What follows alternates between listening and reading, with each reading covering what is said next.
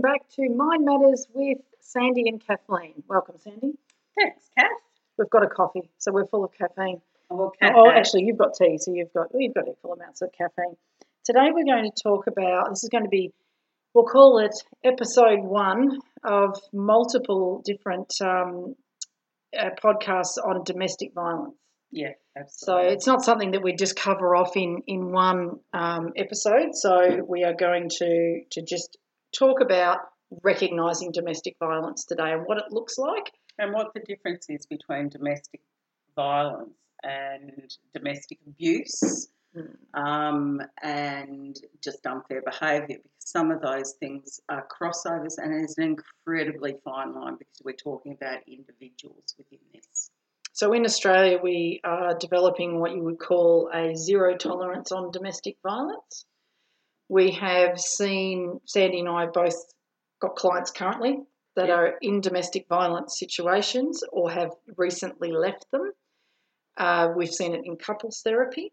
Mhm. And the one thing that I want to make very clear at the start of this is that we're not just looking at men being domestically violent against, violent against women Absolutely. that we've definitely seen it in the reverse with women being the perpetrators against men. So this is in no way a witch hunt against men and all the bad things that they do, because we're definitely seeing it from both perspectives. It just um, unfortunately seems to be more prevalent. And I, I, I might be naive in this, but I just put it that um, if I can, and I don't usually like doing global statements, but more that men have testosterone and tend to want to um, rule the roost, so to speak. Mm. Um, but that, as I say, I don't like usually doing global statements. So we'll just because domestic violence and abuse within a relationship is so cumulative on both sides. Usually, um, I think traditionally we see. I know for in Australia the the what you would call a stereotypical thing of when we were growing up, it'd be beaten wife syndrome. Yeah. Um, you know, the woman, the little woman, and please, again, it, we're not targeting men at all. It's not that this happens to men as well. It's just that I suppose in this sort of forum when we're talking, Talking about it, stereotypes. yeah, we're doing yeah. stereotypes. So uh, uh, apologies again, and I and both Kath and I are very sensitive that that shouldn't be um, looked at in you know this is what happens. You know, we're just giving an overview at the moment of what they are. So you know, in Australia, um, I think traditionally growing up, we had um, perhaps this idea in our head of what domestic violence was. And that's, you know, the little woman at home that gets beaten up, you know, the husband goes off to work and, um, you know, just dominates, takes away all the money, takes away all the control, gets her to do whatever he wants and just keeps beating her and hides her away. And, you know, unfortunately, there's still in our society, uh, there's still that view that that's what domestic violence is. And it's so far, far reaching from that. Mm. Um, and as though we both work in, and this can be cultural as well. culturally acceptable domestic violence. So they say this is how it's always been done. My father did this with my mother, or my mother did this to us. Um, you know, it's, it's very. It can it can be something. It's definitely something that tends to be a learned behaviour that will come down through generations. You'll often see it, and substance abuse is is also often a um, a Contributor. co- yeah, contributing factor to that. So, what we're going to talk about today is recognizing domestic violence on both a mental, physical, emotional, and financial level. Yeah, and probably spiritual. Just go there because it, it affects your spirit as a person. Mm. You know, so So, would you call it, would you say domestic violence is a deprivation of liberties? How would you put it as a. I, gee, this is really hard. It, it's know, hard to it's hard. define where it is because what, and, and they're all cases are different. Absolutely, because as was said at the start, each individual. So let's just blow a few uh, cobwebs out here. domestic violence is not always physical violence. That's right. Yeah. Okay, so um, a lot of people think that domestic violence is is hitting, and it's not. So deprivation of liberty, I, I it's it's too broad spectrum for me. it's very it's hard. It's it's, It's on hard. that it's on that certain level. Um, like if you've got somebody that has no control over their money, they go to work, they earn money, money goes into it, and they have to justify their spending. And when I and I don't mean that on a level if they want to go out and buy themselves a koala, you know, or something really bizarre, but they're being controlled on that financial level to the point where they're fearful and can't make any decisions on their own. And see, this is where it gets murky for both Kath and I talking about this, because that can be that uh, the person that's being controlled financially doesn't know how to communicate. But when it's uh, absolute dominance um, and they and it may it, this is what I mean, it's insidious. It could have crept in over years to the point where then finally the person recognises that they have no financial or emotional input. Um, and the person that is uh, perpetrating that behaviour may have stepped into that role inadvertently as well. It's God, it's really complicated. This is why this has to be And financially yeah, too. You yeah, can get people that, you know, you, you get a, a, a married couple and for argument's sake, one might be in business or they they control so they control the finances and they decide that they want to make a purchase shares. So they want to buy shares and it's a risk. And they goad the other person into signing on the bottom line. And so they, they they're losing all of their financial decision making and and um, freedoms. And then if that goes badly, you know, they're just expected to wear. It's like they we, we've seen clients that have had it Yeah, where they I've just got they've got no in at the control or they don't know anything. They're just told sign here on a bottom line. They do not know what they're signing and they're too scared to question it. And then they find out down the track that they've signed their name onto something that they didn't um, that they weren't they didn't understand or they weren't aware of what was going on. All right, we're going to run with that a little bit, just in an open sort of forum, um, because that can be. So, say the person that's going, just sign there. You've got. You, I don't care whether you know what it, what it is or not. So that the person person that's perpetrating that behaviour, you know, there's so many areas that that can come from too. It can come from total dominance. So, you know, one of the things that's being thrown around a lot at the moment at the moment is narcissism, and um, there are criterias of what people meet in a narcissistic uh, character. So they often narcissists just behave like that because that's their personality traits. Yeah. Whereas other ones will, you know, uh, actually plan. Mhm. Like often narcissists don't always plan. It just is. Sometimes they're an opportunity, like they just Mm. do it. It's how they live their life, and others can be quite conniving. I was explaining to a client the other just recently about Mhm. um, gaslighting.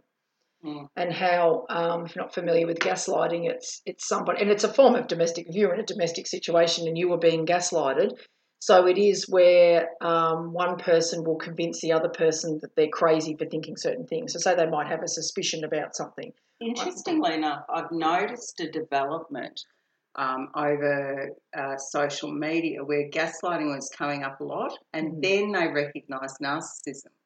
So that is now, and people are getting more and more informed of those sort of things. Yes. Of do you know? I, I haven't read much about gaslighting now. It's all about narcissism. But narciss- I think I think people throw that term around quite. Oh, you're a narcissistic, and think, nah, no, if you've not. actually, yeah, if you've actually ever sat in a room with someone who's narcissistic, it can be, it, it's quite um, their energy that they bring into the room and the things that they will try and do, and you can watch them try and maneuver themselves into those positions of power right in front of you. And Yeah. Sandy and I know what we're looking at. Yeah, and we've had it um, i- uh, just for example, because we're we you know we're working in that that field um, where we've had couples and we do couples therapy together and where you know one partner said oh you're a narcissist. And i know Kath saw me just sort of you know a bit like the meerkat. And i said no they're not. You need to get your terminologies wrong right and start labeling Start people. labelling in. what if you're are. going to label because that is incorrect. You want to use that because that person wanted to use that terminology um, to control situation. And it's sort of, you know, it's, it's and, and Kath's done very similar things in, in, you know, in a defense of a client or, you know, that we've got in here. Um, so, How would you recognise? So let's talk about yeah, if you were in a domestic violence situation where you're being, whether it's a financial domestic violence, what would you be looking for to recognise that that is what is going on? All right. Well, you have to look at yourself first. Okay, right. This is like I'm finding this really challenging, Yeah. Kath, and I mean It's quite a difficult topic uh, because you don't want to go out there and go, Go, if you're ticking these ABC, boxes. you know. Yeah, because you sometimes you can tick the boxes and say for a good like you might have someone that had a fairly substantial gambling addiction and that they need to part of their recovery is that they need to be accountable for financial decisions and it's not a controlling thing it's more of a, an open um, communication. so so that's a different what what we're talking about is when you are unjustifiably controlled on a financial level that causes other stresses to go on. Right, So I feel like I'm beating around the bush because I don't want this discussion for anyone that's listening to it to become, oh, this is that, because it has to, we're just giving a broad view. This is why I want to cover it over a mm. multitude of, of forums, really, and a multitude of podcasts. So, you know, you, you said, Kath, you know, what would you look at? And I said, look at yourself first.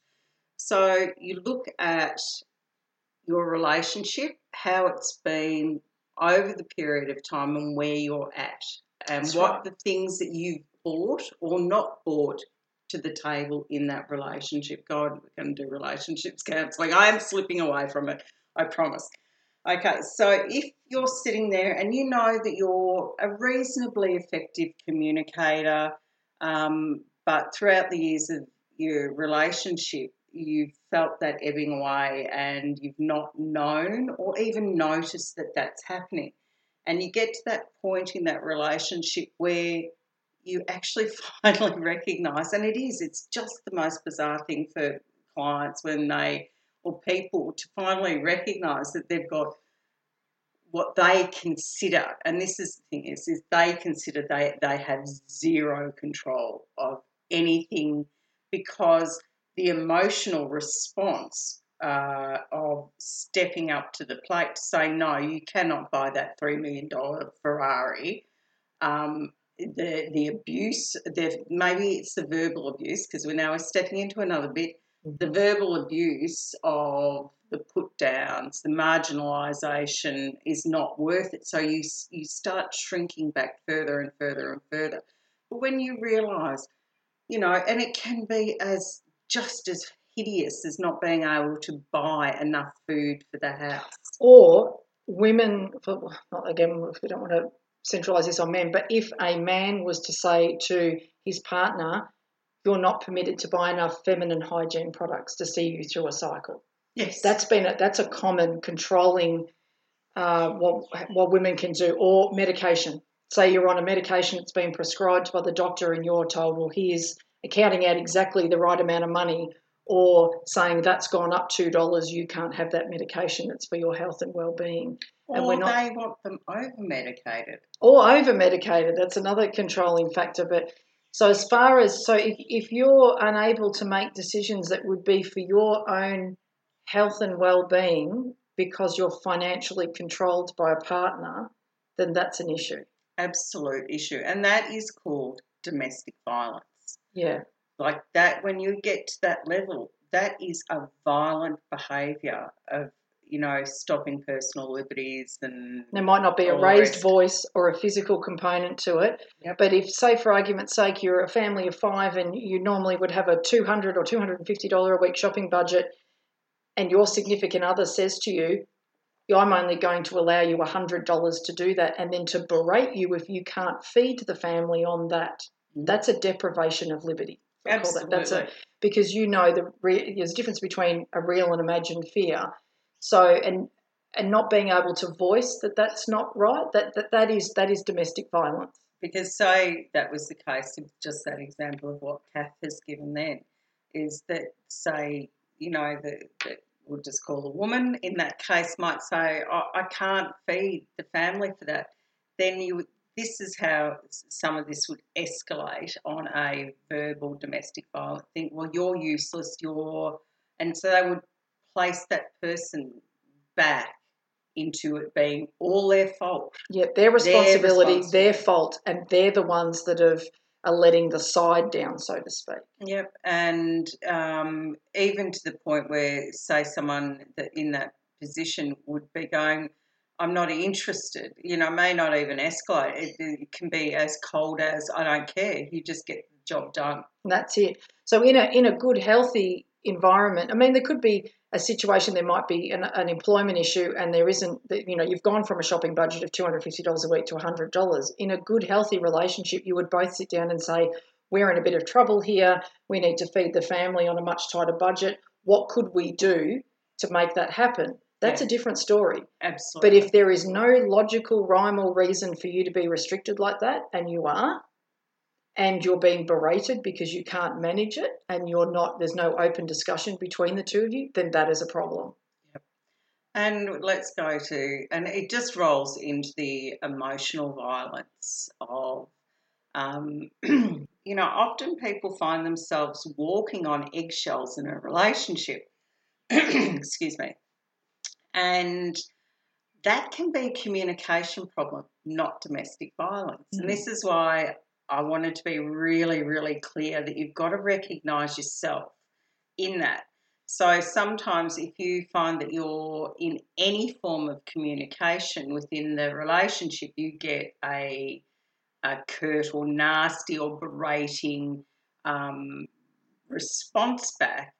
It can be that some of that is your input. So that that may not be Or how you approach yeah, a subject. you approach it, whatever. That may not necessarily mean or classify as a domestic violence thing. In fact, what you've got to do is then find within you a way of communicating better. Um, And that's not victim blaming. no, That's that's saying because some people are terrible communicators, or they're very very aggressive with the way that they speak to somebody, and then they, what you've got is an escalating situation off the Mhm. back of the approach. But if you, for argument's sake, let's look at emotional violence. Yeah. I do know of someone who I've had in my life for a very long time that was in a relationship for more than 20 years. She could not, it did not matter how she dressed. There, there was constant criticism. So if she got up and did her hair and makeup, she was accused of cheating. She was going and she was leaving the house. She was accused of leaving the house to cheat. If she didn't wash her hair or put makeup on, she was accused of letting herself go. So there was all. It didn't matter what how she presented herself every day. There was there would be a comment. And I, you know, often in that situation, I would be thinking narcissist. Mm. Okay, but what it does is um, both Kath and I have worked with people that have been in long term narcissistic relationships.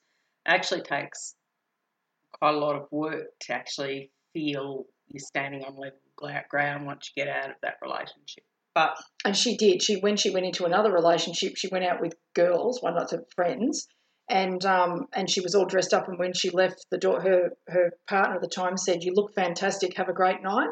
And she walked out the door and burst into tears yeah, because she she for twenty odd years she'd held it together to try and get out the door just to go to work with a hairbrush. mm, You know, it was it was that that simple, and she didn't realize how much it had escalated to that until she was seeing somebody else, and the response was different. Interestingly enough, I had um, not so long ago um, a person say to me, I'm at a point, now have a go at this, I'm at a point that I actually don't know whether I'm being treated poorly or not. Like the, mm. the reality shifts. And when the reality starts shifting in those ways, that often can be what you're bringing to the table or what's happening around you, and you don't know how to communicate it in a different way. But when it is constant and you voice, say that person you were talking about, and you've gone, I actually like the way I look and I'm pleased with the way, and so you're communicating, or the person is communicating that in a positive way and feeling their own self esteem, but it's constant. There is an abuse level that happens there because it's directed, sustained attack, Mm. you know, on all levels.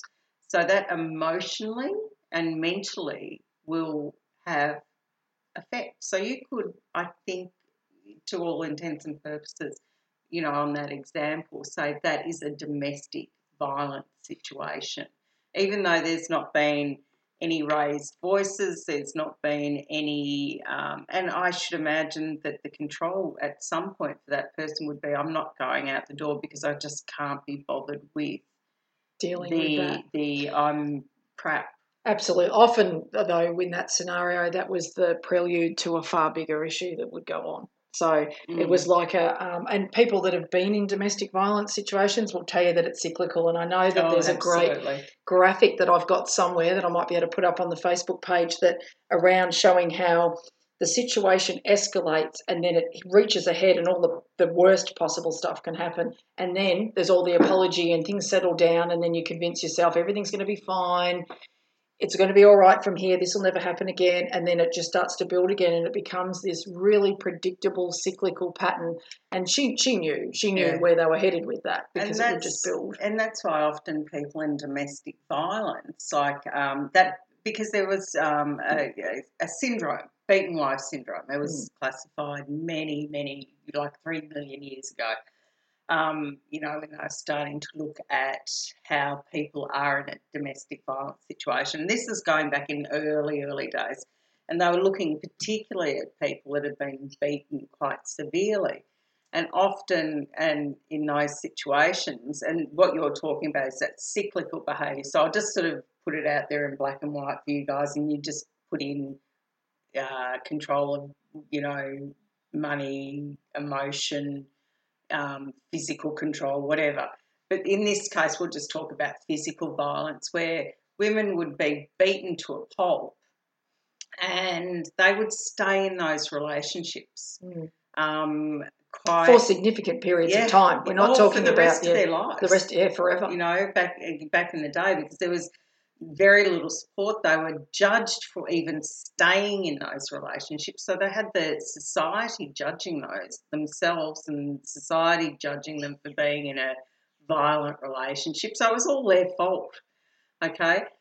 But what they had in a, in that syndrome is that they would know the cycle. So often, um, a woman in that situation, not often, but more regularly than a lot of them would like to admit, they would uh, instigate the violent behaviour so that it was over. Then they would be Go back back, into the into other. the other stage. So they would recognise when it was building and get it happening, get the beating, and then they might be in a period of limerence for X amount of time. And so this syndrome that they would be in, It's their rhythm. that was what a rhythm that they got into living. And again, not victim blaming. That's saying that's that's survival. Yes, That was their them in survival mode and getting them to break that. And I, and I think it's fair. I mean, I know um, a, a friend of ours who we haven't seen for a very long time. But he was in a relationship with a nurse Mm. who had a severe addiction to a couple of different pain medications that used to send her quite psychotic. He worked afternoon shift and she worked during the day. Mm. He would come home from work and it was like we, we didn't know this was going on at the time. We found out well long after they'd broken up. So he would come home from work at night and the it was like a horror movie. So he would come in the door knowing that she was hiding somewhere and that she was going to come out and she was going to physically fight him. Mm. And he would. because she could be anywhere. She could jump out from a cupboard, from behind furniture. It, it, it was like a horror movie. Right, you And tell he me would- then, Kath, is that domestic violence or is that someone with severe uncontrolled mental illness? Well, that's right. So, which resulted in a or is it both? It's both. So he it resulted in a physical altercation. So he would um, he would cop some fairly hefty bruises from her. Like, and he was a big guy. Like he was probably six foot two, and he was fairly. He wasn't a stick figure. She was quite small, but she would punch it. Like he would end up. He, he would not fight her. He would restrain her. So Mhm. he would try and just hold her arms to her side and press her up against something so she couldn't hurt him um, until it sort of subsided. But um, and that they did that every day. But she, he would get bruised and scratched and all sorts from that. And then it was she would turn around and say, "We were fighting," and so people would look at him and go, "Oh, you were fighting with her," Mhm. and he was wearing that. Where in actual fact, he was not. He was protecting himself by restraining her, using his strength to restrain her. Yeah. So that's a deme- I mean, her addiction was Yeah. causing that, and he knew every single night when he came home from work that she was stealing medication from a hospital. Yep. That she would come home, and that that was going to happen, and he just didn't know whether it was going to happen in the lounge room, the hallway, the laundry. It was going to happen somewhere because she would. She was waiting, Yep. And so then, and you know, and he stayed with her. Yeah. They Yeah. stayed. He stayed and they her. sorted it out. No, no, they did not. In the end, she was sent off to rehab, and he wandered off and did other things. So, Okay. so, they it didn't work out. They they were in a what you would call. He was trying to save her. He was an addict. Was, he Oh, was a recovering addict, and he was trying to. It's that's a whole other podcast about Oh, God, about yes. codependent relationships and, and saving people in recovery and so on. Um, so, uh, but they, I mean, it was a horrific circumstance that we found out about afterwards. But people judged him because Yes. they automatically assume the male's the perpetrator. It's got to be. They're fighting with each other. Yeah, and that's So that's- why, you know, right at the start, both Kath and I were, you know, trying to get it that this is not male bashing. It's not because domestic violence happens both with male and female. And I think that you could probably hear by the way that we're both talking about this that it's a very, very complicated um, sort of scenario. It's a very complicated situation and topic. But I for me, I know that I really wanted to blow the stereotypical idea of what that domestic violence uh, might look like. It's not just about violence, as in being hit. It's the emotional, it's the financial, it's And it escalates Yeah. over Yeah. time. So, this is, I suppose, thinking about are you in a domestic violence situation? Look at your relationship in the beginning and how things have changed. How your, say, freedoms may have changed, or how you, and, this is not just speaking to victims, this is speaking to perpetrators. absolutely. Have you 'cause they- removed Yeah. your partner or your, your spouse's liberties? Are you exhibiting controlling behaviour?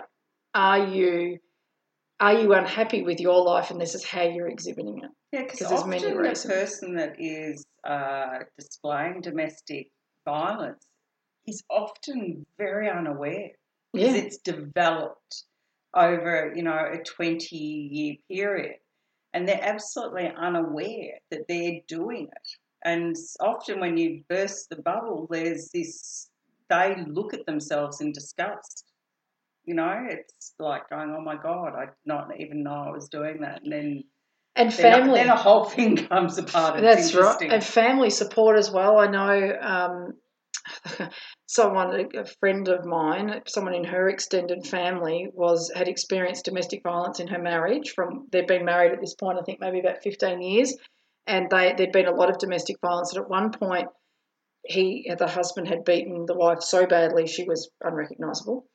And she got herself to her um, mother-in-law's house. Sorry, her her yeah, it was a mother-in-law's house, and she knocked on the door, and the mother-in-law opened the door. Didn't know it was hers because she was you know, Yeah. it was not good. But she was basically told, "This is marriage. yes. This is marriage. Go home. Put up with it. This is it. What's your problem? You know, I'll give you an ice pack, and we'll patch you up here. Just go home. This is life. You need to look at yourself. Yep. What you're doing to cause this, and it was it was victim blaming and a lack of support. Of course, what did she do? She went back. yes. She did eventually leave that relationship with four children, and nothing, and built a, a different life for herself. But she she was seventeen Yeah. when she'd started living with him and didn't know any other life. And that was it was actually it was her mother's house. She went to her mother's, and so that was yeah. Thinking back, it's been a long time since I've um since she told me this story, but but that was a way of life. Just, there was no parental support there. Yeah, I remember um, growing up when I was had a girlfriend at seventeen. She was going out with a particularly violent young man, and I, he swung her around once and smashed her into a metal pole, like like physically swung her around, and she smashed it. And same sort of deal, unrecognisable and he ended up going to jail and she was 16 we were both 16 at the time. And it was the drama that she lived. Oh, i've got to see my boyfriend in jail and all the rest and it didn't end well. They were together for quite a few years but she finally sort of grew up and went oh that's not right. It's not right. you know, and you know, it was, you know, there's so many things, so many different weird components where you go, I can say you're a, a rescuer, you go, I can be in this relationship and make it work. I, they can, I know they won't do that again, and and so then you get into the bargaining side of things in your relationship to yourself, you know. There's the fear of leaving, and then often the financial. because you've been controlled fin- financially. But in Australia in 2020, there's a lot of um, of agencies that assist people to exit those situations. So Even banks now are offering up all things sorts. for um, people that are getting out of uh, financial, you know, control in relationships. Like there's Mm. like I'm loving seeing, you know, zero tolerance for domestic violence and, you know, the what we're doing, the education of what that may look like and where you sit in it. But as I say, you've got to be really careful because sometimes what you think may be domestic violence isn't, and sometimes what you think isn't domestic violence actually is. So there's some thought provoking um, topics, I suppose, in the Yeah. in the under the umbrella of, of domestic violence. Um, there will be more on this, but we do welcome your feedback and stories. So our email address is sky Skyview Sky Wellbeing Centre at bigpond.com. You think I'd know it by now. Or you can hop on the Facebook page, Mind Matters with Sandy and Kathleen. We're on now what are we on? Spotify, yeah, you said we might SoundCloud, hopefully iHeartRadio, so you can check there for the rest of them. They'll all pop up though. Uh, iTunes, so please hop onto iTunes and and um, give us a star rating and some feedback there would be fantastic. And share share away. But uh, we hope everybody has a, a good week. Yes, and, And, enjoy um, and live the best life that you can. Live the best life that you can. And um, we will talk to you again soon.